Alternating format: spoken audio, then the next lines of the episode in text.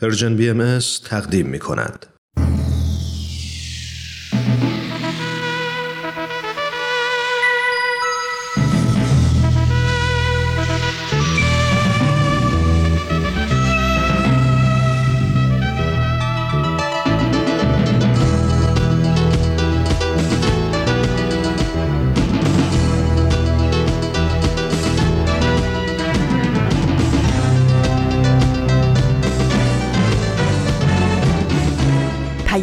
دوست، برنامه‌ای برای تفاهم و پیوند دلها.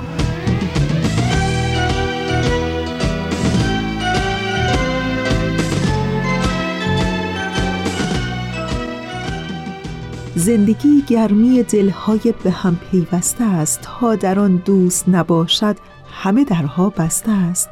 در ضمیرت اگر این گل ندمیده است هنوز، عطر جان پرور عشق گر به صحرای نهادت نوزیده است هنوز، دانه ها را باید از نو کاشت، آب و خورشید و نسیمش را از مایه جان خرج می باید کرد، رنج می باید برد، دوست می باید داشت.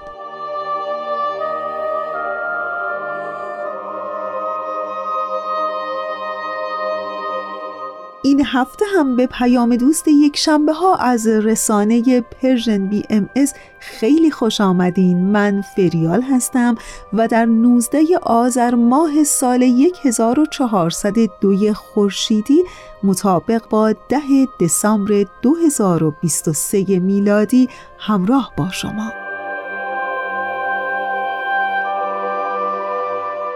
پیام دوست یک شنبه های این هفته هم شامل دو بخش خواهد بود.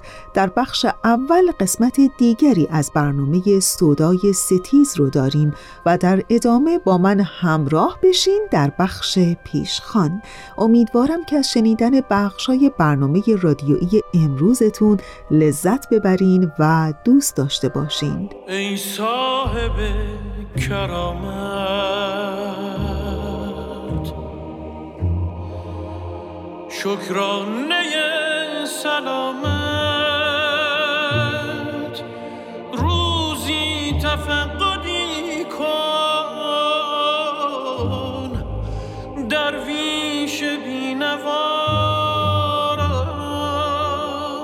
آسایش دو گیتی، تفسیر این دو حرف است،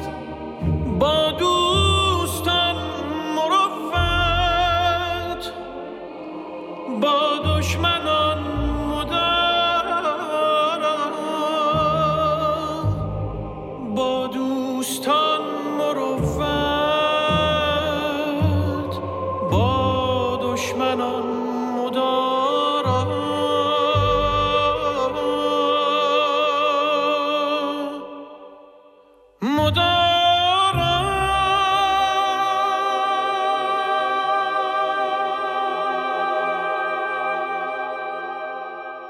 در همین ابتدای برنامه، بله ظاهراً قسمت دیگری از برنامه سودای ستیز آماده پخش شده. ازتون دعوت میکنم که به قسمت دیگری از این برنامه گوش کنید. این داستان بر اساس مدارک ثبت شده در وبسایت خانه اسناد بهایی ستیزی در ایران نوشته شده.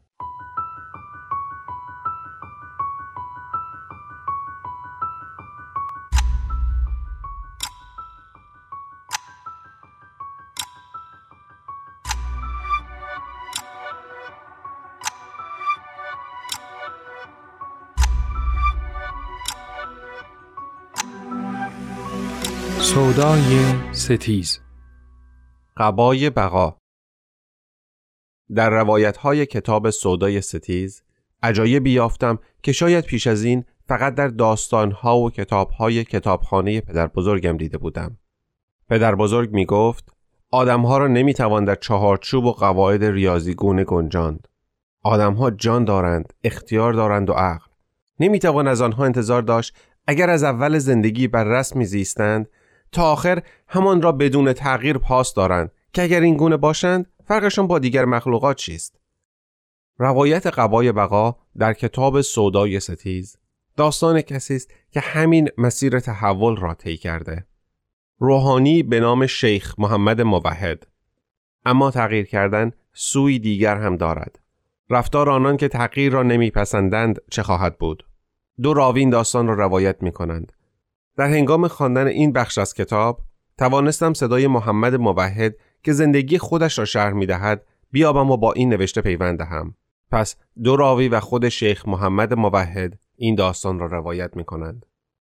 آنها گفتند: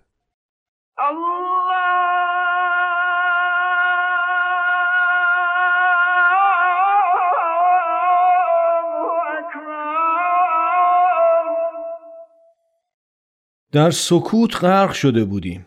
نمیدانستیم چه بگوییم. مزاح میکرد؟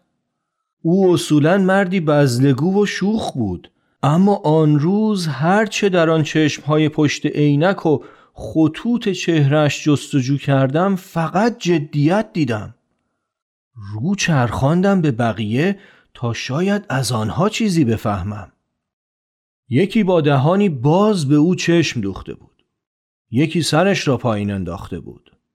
دیگری تسبیحش را چنان در دست می فشرد که هر آن ممکن بود بندش پاره شود و آن یکی سرش را بالا گرفته بود و به سقف می نگریست. گویی منتظر بود هر آن روی سرمان خراب شود. اما همه در یک حس شریک بودیم. شگفتی. شیخ محمد موحد تا دیروز پنجشنبه 3 شهریور 1345 داشت به ما درس میداد. این تاریخ را به این دلیل میگویم که عادت دارم بالای هر یادداشتی که از درس ها برمیدارم تاریخش را بنویسم. تازه از قم به اینجا آمده بودم. آدم های زیادی را نمیشناختم. همین امروز عصر هم که او وارد صحن حضرت عبدالعظیم شد، تنها در گوشه خودم را با مرتب کردن همین یادداشت‌ها مشغول کرده بودم و دیگر طلاب طبق عادت درباره امورات مذهبی صحبت می‌کردند. استاد که آمد از همه من خواست تا جمع شویم. وقتی خیالش راحت شد که همه هستیم، کمی به ما نگاه کرد و یک راست رفت سر اصل مطلب. از 3 سال قبل من 3 مطلب رو هم از راه مطالعه و هم از راه باطن و مجاهده فهمیده بودم، ولی تاکنون به شما نگفتم. امروز مأمور شدم که به شما بگویم. اول اینکه موجود قرآن همان شیخ علی محمد باب بود که در شیراز راه شد. دوم اینکه موجود ایشان و منظور الله ایشان میرزا حسین علی بهاءالله بود که در تهران راه شد. سوم که پیامبری هیچگاه از عالم قطع نمیشه و ختم نخواهد. این 3 مطلب رو هم از راه مطالعه فهمیدم، میتونم به مطالعه و استدلال ثابتش کنم، هم از راه مجاهدات فهمیدم و میتونم حتی باهاتون مباحثه کنم. بعد که اینها رو گفت و سکوت ما را دید، مدرسه را ترک کرد و رفت بیرون. بهت و حیرت میانمان حاکم بود. میدانستم شیخ موحد در میان ما دوستان بسیار نزدیکی داشت. همانها هم نتوانستند در آن زمان صحبتی کنند. او آمد و ایمانش را اعلام کرد و رفت. کمی نشستم تا ببینم بقیه چه می کنند. برایم جالب بود بدانم وقتی در حرم حضرت عبدالعظیم یکی از استادان عقیده خودش را نسبت به باب و بها اعلام می کند واکنش ها چیست؟ کم کم پچپچ ها شروع شد. یکی آن طرفتر بر خودش میلرزید و آن دیگری که کنارش نشسته بود با او به آرامی صحبت میکرد. کسی بلند حرف نمیزد. چند نفری برخاستند و به صحن رفتند و میان خلوتش گم شدند. من همچنان نشسته بودم. آن که بر خودش میلرزید حالش ناخوش بود. میدیدم مصاحبش به او اصرار میکند و او از پاسخ گفتن تفره می رود. بعد از مدتی دیدم دستش را بالا برد و به گلویش اشاره کرد و گفت: بابا ولم کن، میدونی نقل چیه؟ نقل پخپخه. و بلند شد و رفت. کم کم کسی نماند و همگی بیرون رفتند. مطمئن بودم که دیگر شیخ موحد را نمی بینیم. او با این کار خون خودش را حلال کرده بود، مگر ممکن بود دوباره بازگردد؟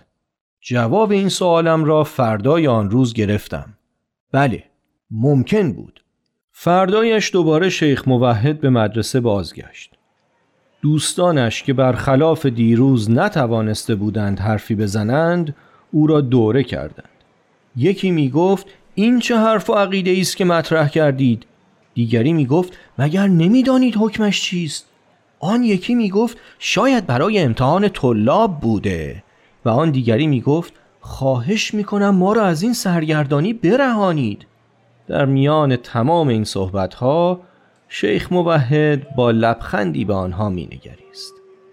وقتی اطرافیان و دوستانش مطمئن شدند که منظور او چه بوده، از او خواهش کردند تا تهران را ترک کند و به شهر خودش یعنی شیراز بازگردد. پیشنهادی که فکر می کنم از آن بدش نیامد. در روزهای بعدی خیلی کنجکاو شدم که بدانم محمد موحد کیست. میشناختمش. یعنی در شیراز تقریبا همه به طریق آخوندها رو میشناختن. حدود سال 1316 به دنیا آمده بود. پدرش شیخ محمد علی شیخ موحد از علمای معروف شیراز بود و مدرس مدرسه علمیه آقا باباخان شیراز. 5 فرزند داشت و چشم امیدش این بود که همشون روزی روحانی بشن. این محمد موحد هم به همین خاطر وارد عرصه روحانیت شده بود. دبستانش رو که تموم کرد رفت حوزه و 6 سال دوره سطح خوند. از جامع المقدمات شروع کرد تا به کفایت الاصول رسید. میگفتن طلبه باهوش و با ذکاوتیه و ذهنش خوب کار میکنه و سوالهای زیادی میپرسه. روز اولی رو که به کتابخونه اومده بود خیلی خوب یادمه. کتابی دستش بود به نام مدعیان مهدویت نوشته احمد سروش. اما درباره اون کتاب صحبتی نکرد. اومد نزدیک و با تبسمی بر لب احوال پرسی کرد. پاسخ دادم و کمی گرم صحبت شدیم.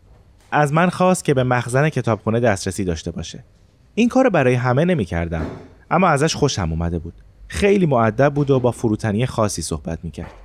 تصمیم گرفتم کمکش کنم. به سمت مخزن رفتیم و او در اونجا هم رفت سمت طبقه کتاب‌های بابی و باهایی. با خودم گفتم شاید می‌خواد مقاله‌ای یا کتابی درباره اینا بنویسه. گوشه‌ای نشست و دیگه چیزی نگفت. منم رفتم سر کار خودم. روزا میگذشت و موحد میومد و میرفت. گوشه‌ای اختیار کرده بود و دونه دونه کتاب‌ها رو از قفسه برمی‌داشت و می‌خوند. اولین کتابی که خوند ایقان بود. بعد رفت سراغ بیان و بعد اقدس. علاوه بر اونها کتاب صحیفه عدلیه و رساله سیاسیه رو هم مطالعه کرد. من مدام منتظر بودم که پس از خوندن این کتاب‌ها و نوشته‌ها اونم ردیه‌ای بنویسه و منتشر کنه. اما خبری نشد. وقتی اون کتابا رو خوند، رفت سراغ ردیه‌هایی که بر آثار بابی و باهایی نوشته شده بود. اونا رو هم به دقت مطالعه کرد و یادداشت برداشت. فکر کنم کل این ماجرا حدود 1 سال، 1 سال و نیم طول کشید و دیگه ندیدم به طور مستمر بیاد. بعدها گاهی دم مدرسه می‌دیدمش و گاهی روبروی بازار وکیل.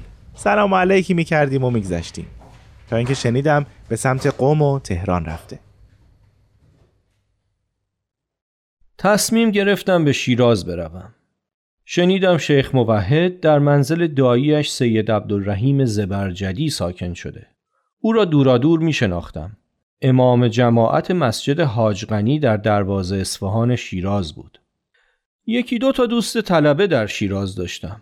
چند روزی را در منزلشان مهمان شدم و گاهی برای عبادت می رفتیم به آرامگاه علی ابن حمزه، گاهی هم به همان مسجد حاج غنی. روزی کنار حوض آرامگاه ضمن صحبت‌ها و مباحثات نام شیخ موحد هم به میان آمد. به خوبی به خاطر دارم که چهرهشان در هم فرو رفت. یکیشان گفت حیف همچون پدری که پسرش اینطور از آب در آمد. آن یکی گویی نمیخواست باور کند. گفت من هم شایعاتی شنیدم اما تا نبینم باور نمی کنم. موحد از مدرسین آقا باباخان بود، امکان نداره از دین برگشته باشه. نمیدانستند که من شاهد تمام وقایع بودم. ترجیح دادم که ندانند. اولی گفت امکان نداره، پس چرا وقتی اومد شیراز نرفت خونه خودشون؟ دومی گفت ولی رفت منزل آسد عبدالرحیم، مگه میشه اون بزرگوار یه از دین برگشته رو به خونش را بده؟ گفتم از وقتی اومده کسی باهاش صحبتی کرده؟ دومی گفت گویا تا الان یک بار بعضی علما رفتن و اون رو دیدن، بازم قراره برن. اولی گفت فردا. گفتم فردا؟ شما هم میرین؟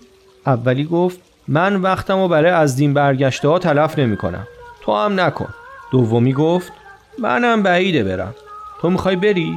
به سختی علاقه‌ام رو پنهان کردم و گفتم بعدم نمیاد وقتی تا اینجا اومدم اون رو در مجلس علما هم ببینم. دومی گفت بذار ببینم میتونم برات کاری کنم. قرار شد او با یکی از بزرگان صحبت کند که اجازه حضور من را بدهد. فردای آن روز با جمعی از طلاب علما به ملاقات شیخ موحد رفتم. شیخ موحد و سید عبدالرحیم زبرجدی با خوشرویی همه ما را پذیرفتند. گرداگرد اتاق پر شده بود از علما و مذهبی ها و بینشان چند تن کت و شلواری هم بودند که بعداً فهمیدم از فرهنگیان هستند. همه می دانستند برای چه جمع شدیم، اما کسی را یارای پرسیدن نبود. چای آوردند و گفتیم و شنیدیم. در سکوت همه را می پاییدم. واضح بود ذهن همهشان مشوش است و از هر دری سخن می گویند. یکی از همان فرهنگی ها بحث جدید تلویزیون را راه انداخت. قرار بود به زودی چیزی به اسم تلویزیون کارش را آغاز کند. می گفتند مثل رادیوست، ولی قرار است تصویر آنها که صحبت می کنند هم ببینی. علما روی خوشی به این خبر نشان ندادند. عقیده داشتند با این کار فساد و فتنه در جامعه رواج پیدا می کند و مقدمه ایست بر ورود استعمار به مملکت.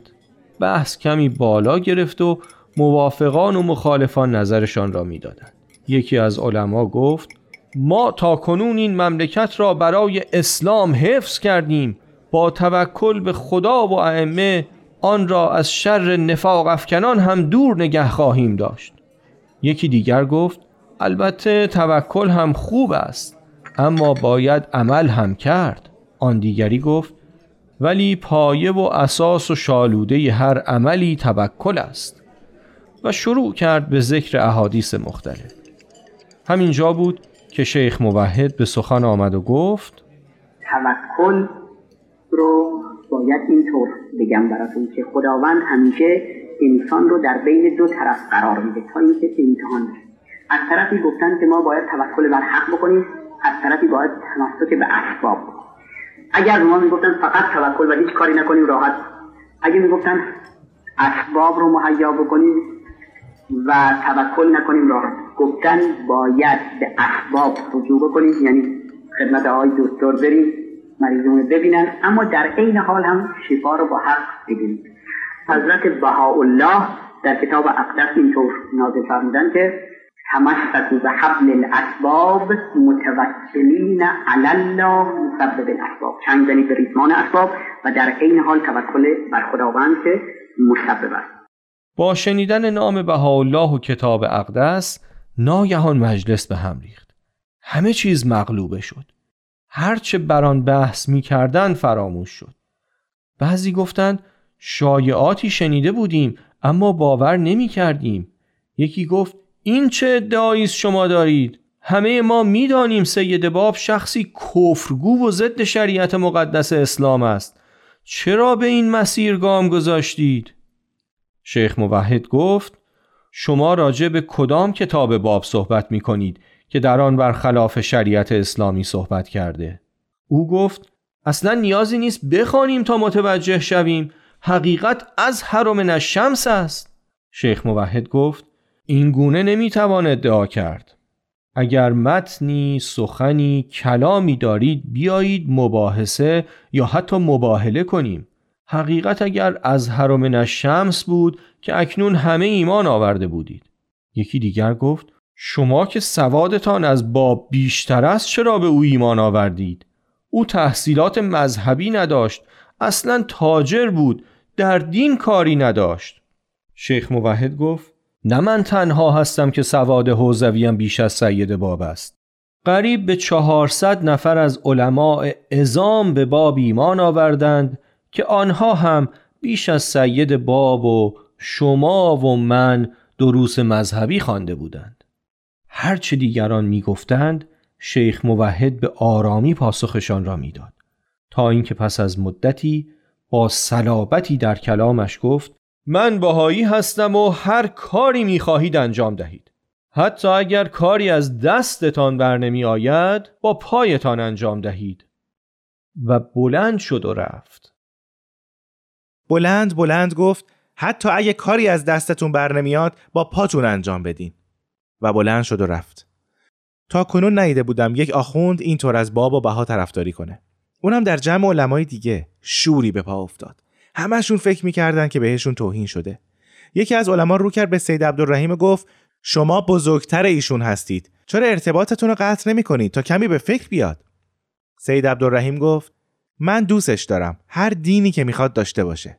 علما و طلاب که دیدن دیگه موندن و حرف زدن فایده‌ای نداره، از جا بلند شدن و یکی یکی بیرون رفتن. میدونستم آروم نمیگیرن. به بهانه سپاسگزاری از مهمون نوازی رفتم پیش سید عبدالرحیم. با دو دستم دستاشو فشردم و آروم تو گوشش گفتم: مراقب خواهرزادتون باشید. علما طاقت ندارن یکی از بین خودشون کم بشه، چه برسه به اینکه بهایی هم بشه. سید عبدالرحیم هم دستمو فشرد و گفت: از لطف شما ممنونم، ولی این راهیه که هر کس به خواست و همت خودش تو اون قدم میذاره. اگر او این راهو انتخاب کرده، مطمئنم کسی نمیتونه منصرفش کنه. گفتم: پس پدرش چی؟ گفت: این داستان یکی دو روز و یکی دو ماه نیست. محمد بیش از 2 سال پیش به این اعتقاد در اومده و به احترام پدر اونو علنی نکرده. این راه پدر و مادر و فامیل و دوری و نزدیکی و سود و ضرر نیست. دیگه تا کی میخواست صبر و سکوت کنه؟ راست میگفت. به قول معروف یا رومی روم یا زنگی زنگ. ازش تشکر کردم و بیرون اومدم. از کوچه که وارد خیابون شدم دیدم بعضی از اون علما دور هم حلقه زدن و صحبت میکنن. دور هم حلقه زده بودیم و صحبت میکردیم. البته من سامع بودم. چند تن از علما اعتقاد داشتند که شیخ موحد جوان است و خام، حیف است محافظت نشوند. قطعاً باهایی ها او را فریب دادند. باید او را از این فضا دور کرد تا به تدریج عقلش سر جایش بیاید. هر کس نظری میداد تا سرانجام قرار بر این شد که نامه‌ای به دادستانی بزنند و جریان را تعریف کنند. دادستانی را انذار دهند که مبادا شیخ موحد به جرم بهایی شدن به دست مردم کشته شود و این قضیه به سود بهاییت و به ضرر اسلام تمام شود. بهتر است او را به تیمارستان ببرند و بستری کنند تا ابواب ارتباطش با مردم بسته شود و پس از مدتی به راه راست بازگردد. کارها انجام شد و سرانجام دادستانی با این پیشنهاد موافقت کرد. موحد و تیمارستان؟ چی میگن؟ مگه میشه یک معمم صحیح و سالم ببرن تیمارستان؟ اما هرچی جلوتر میرفتیم همه چیز بیشتر رنگ واقعیت به خودش میگرفت. بالاخره تو اون روز چند نفر از بچه‌های انجمن اسلامی شیراز رفتن سراغش. اولی رو خوب یادم هست. خلیل حق نگهدار بود. از دشمنان قسم خورده بهاییای شیراز. درست به خاطر ندارم. دومی هم جوونی بود به اسم حسین نجات یا حسین نژاد. سومی یکی بود بلندقد و تنومند به اسم صمدی. گویا آورده بودنش برای نگهبانی یا محافظت. با 2 تا ماشین اومدن سراغ موحد و اونو با خودشون بردن تیمارستان سلامی. فکر کنم 100 روزی شد. 95 روز شد. شیخ را در تیمارستان و در بخش معتادین حبس کرده بودند. فقط شنیدم که شبونه موحد رو از تیمارستان خارج کردن و به تهران فرستادن. دیگه خبری ازش نشد. هیچ تماسی باهاش نداشتم و اعضای خانواده‌اش هم تو شیراز حرفی دربارش نمی‌زدن. اصلا نمی‌دونستم در چه حاله. تا اینکه انقلاب شد.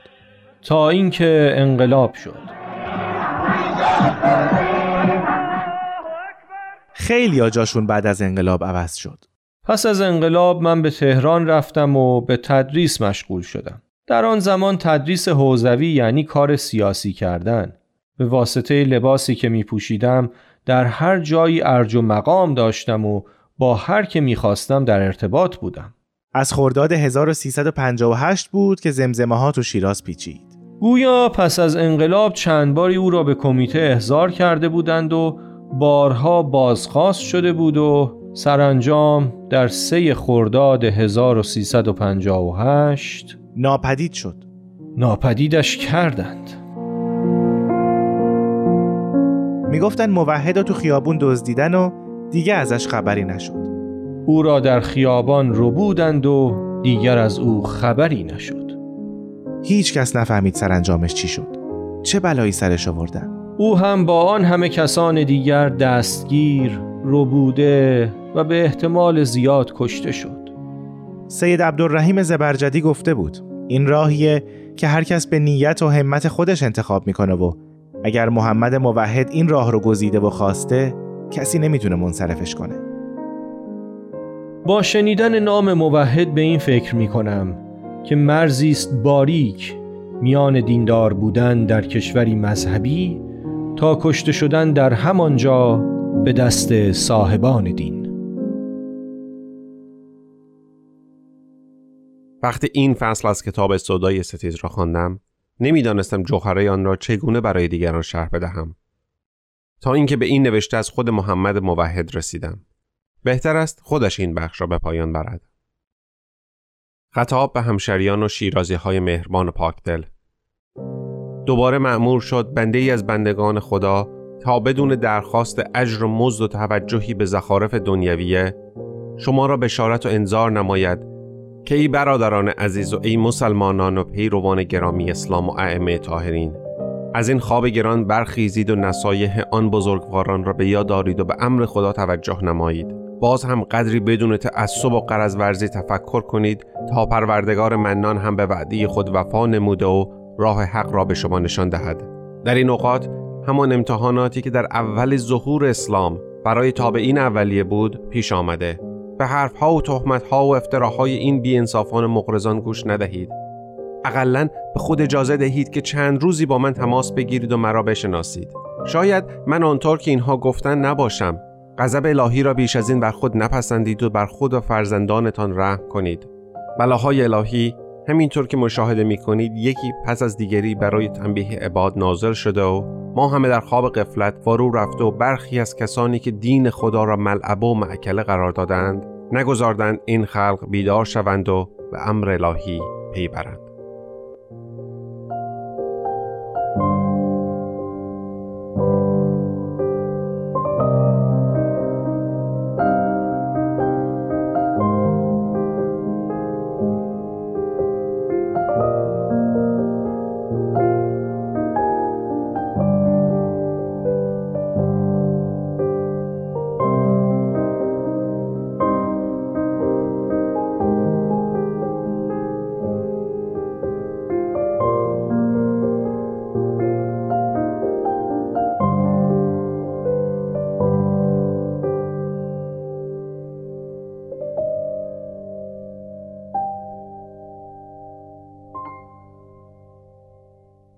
دوستان خوب ما، اونچه که شنیدید قسمت دیگری بود از برنامه سودای ستیز که چند هفته ایز شنونده اون هستین. اگر موافقین به ترانه‌ای که همکارم بهنام براتون آماده کرده گوش کنین و دوباره برمیگردیم.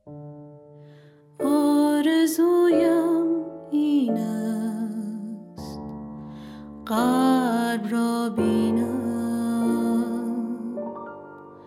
دست در آغوش شب ترک را بینم، همدم تاجیک عرب مهپرور فارس،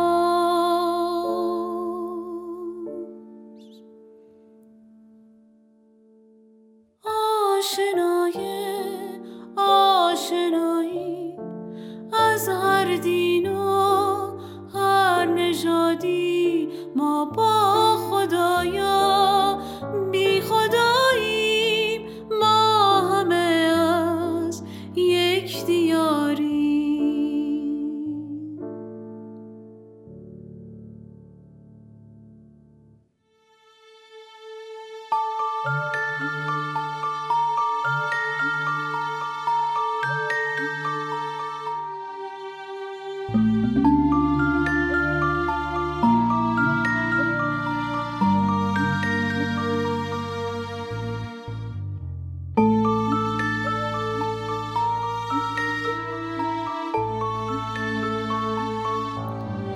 قطره‌های یک دریایی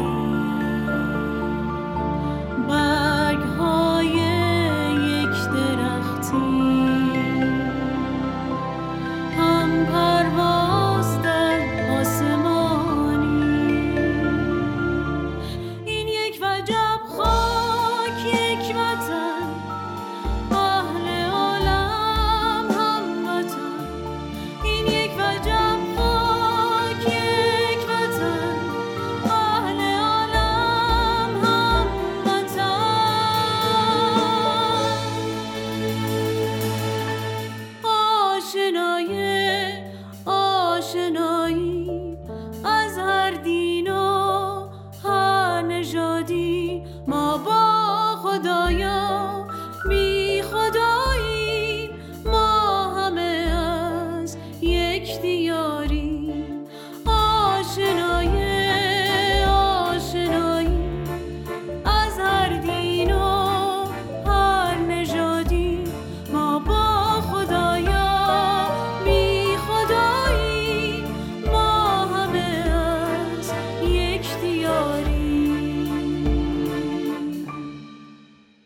و بخش پیشخانه این هفته. با من همراه بمونید.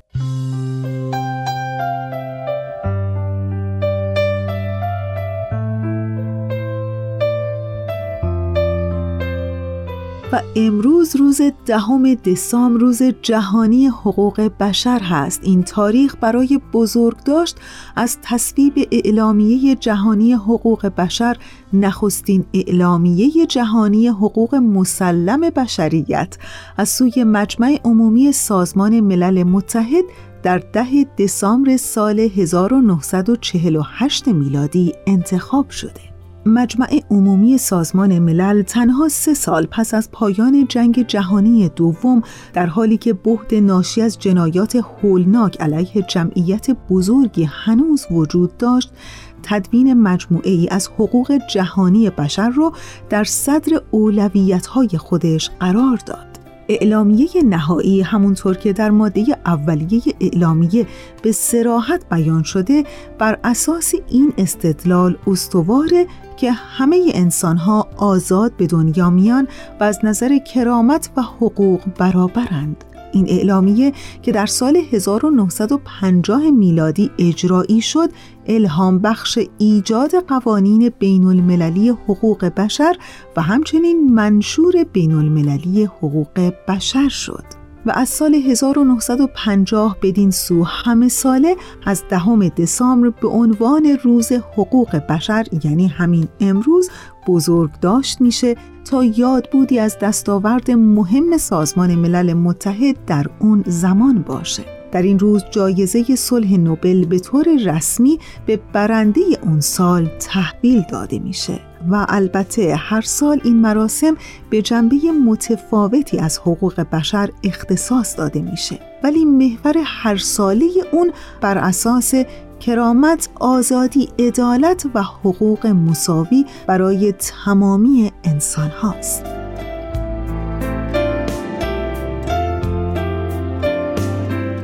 در حقیقت اعلامیه حقوق بشر یک سند بنیادی است که حقیقتی رو که همه انسان‌ها آزاد به دنیا میان و از نظر کرامت و حقوق برابرن و اغلب از اون چشم‌پوشی شده یا نادیده گرفته شده، که نمونه بارز اون در کشورمون ایرانه، اعلام میکنه. از ریشه این خواسته جهانی، معاهدات تحول آفرین حقوق بشر و تعهد جهانی برای ارتقاء برابری و کرامت برای همه به عنوان اساس آزادی، صلح و عدالت سرچشمه گرفته میشه. و این در حالیه که دنیای امروز ما هنوز به این هدف نرسیده و راهی بس طولانی در پیش رو داره و البته که باید به تلاش‌های خود برای نزدیک کردن قوس تاریخ به عدالت و ارزش‌های مشترکی که اعلامیه جهانی حقوق بشر بیان می‌کنه ادامه بده.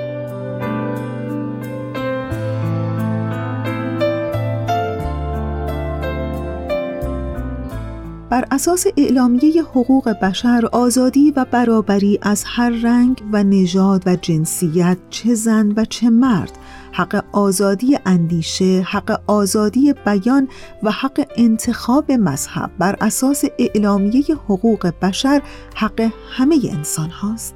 و شاید براتون جالب باشه بگم که ایران در سال 1354 به میثاق بین المللی حقوق مدنی و سیاسی و میثاق بین المللی حقوق اقتصادی، اجتماعی و فرهنگی ملحق شد و این میثاق‌ها هم در مجلس ایران به تصویب رسید. یعنی اینکه حداقل در چارچوب ماده 9 قانون مدنی ایران این میثاق‌ها حکم قانون داخلی رو دارن. ولی همونطور که هر روز از رسانه‌ها میشنویم، آیا واقعاً حقوق بشر، این آزادی و برابری بین همه افراد فارغ از جنسیت و فارغ از اینکه چه مذهبی داشته باشند و چه قومیتی، رعایت میشه؟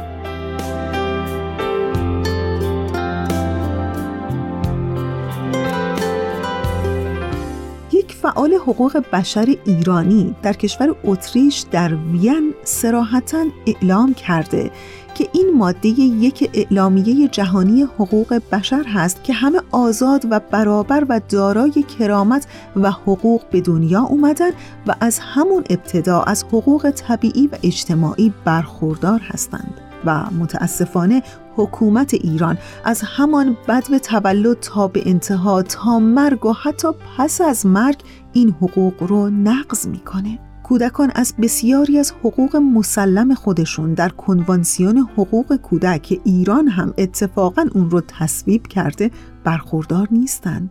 سازمان ملل و مدافعان حقوق بشر مقام‌های ایران رو متهم می‌کنند به اینکه مواردی از مصادیق حقوق بشر رو زیر پا می‌گذارن. یکی از این موارد حق حیات هست که مدافعان حقوق بشر معتقدند مقام‌های دولت ایران با اعدام‌های پرشمار اون رو نقض می‌کنند. چرا که ایران پس از چین دومین کشور جهان از نظر آمار بالای اعدام و از معدود کشورهایی هست که همچنان به اعدام مجرمان نوجوان ادامه میده، افرادی که در زمان ارتکاب جرم کمتر از 18 سال داشتند.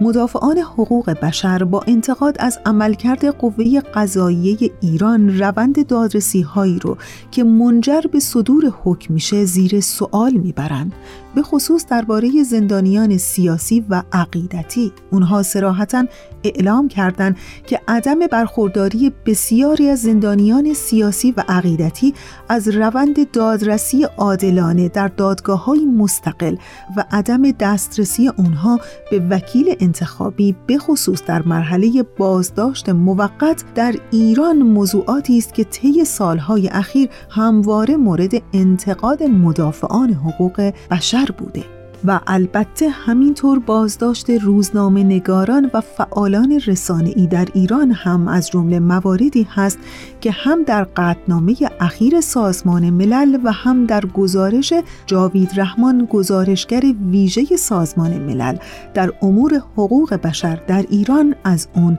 به شدت انتقاد شده.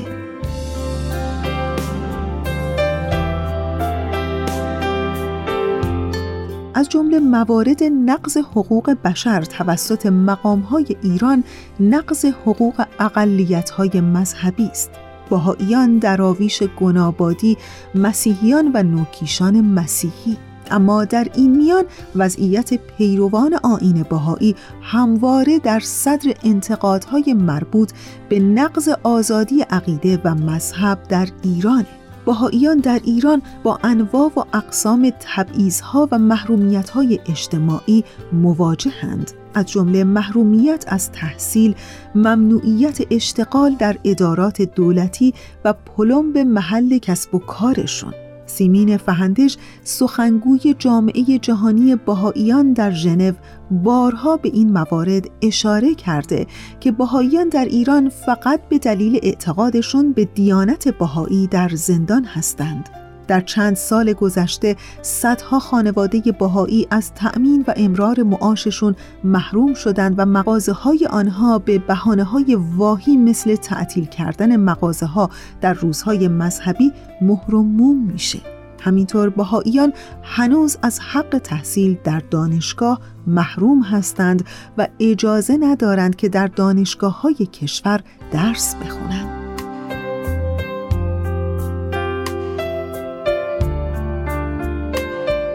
و در ادامه نماینده جامعه جهانی بهائی سیمین فهندش در سازمان ملل اخیراً در سطحی وسیع‌تر به این نابرابری و بی‌عدالتی در جامعه ایران اشاره کرده و تأکید کرده که در چند ماه گذشته دولت ایران هزاران استاد، معلم و دانشجو را به دلیل حمایت از برابری زنان و مردان و تلاش برای داشتن اجتماعی عادلانه و برابر از مدارس و دانشگاه‌های کشور اخراج کرده است.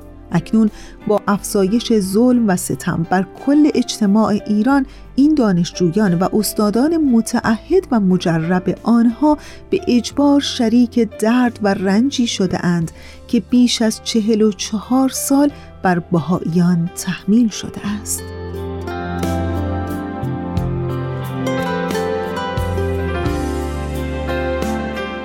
و امروز که روز جهانی حقوق بشر هست، در حالی فرا رسیده که بیش از 85 کشور عضو کمیته سوم سازمان ملل متحد در قطعنامه‌های بیشماری مقام‌های ایران رو به نقض حقوق بشر متهم کردند. و نکته اینجاست که ایران با این همه موارد نقض حقوق بشر در جامعه، از نقض و انکار ابتدایی ترین حقوق شهروندی بگیرین تا سرکوب و قتل و کشتار مردم ایران، این قطعنامه، یعنی قطعنامه سازمان ملل متحد رو مردود، مغرضانه و دارای اهداف سیاسی توصیف میکنه و جایی بسی تأسفه.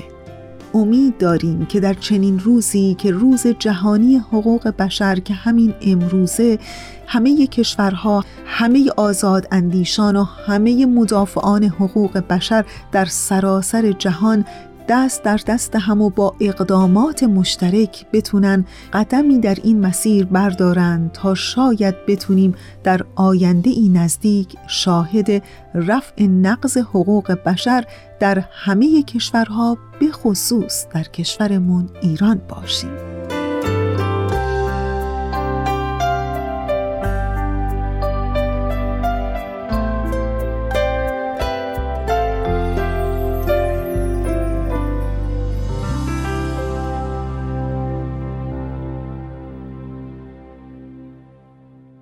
دوستان خوب من، اونچه که شنیدید مطلبی بود در خصوص روز جهانی حقوق بشر 10 دسامبر مطابق با 19 آذر ماه که همین امروزه. مطالبی رو که براتون گفتم از وبسایت‌های رسانه‌های خارج از ایران چون رادیو فردا و صدای آمریکا بود. ما رو تا انتهای 45 دقیقه برنامه امروز همراهی کنید.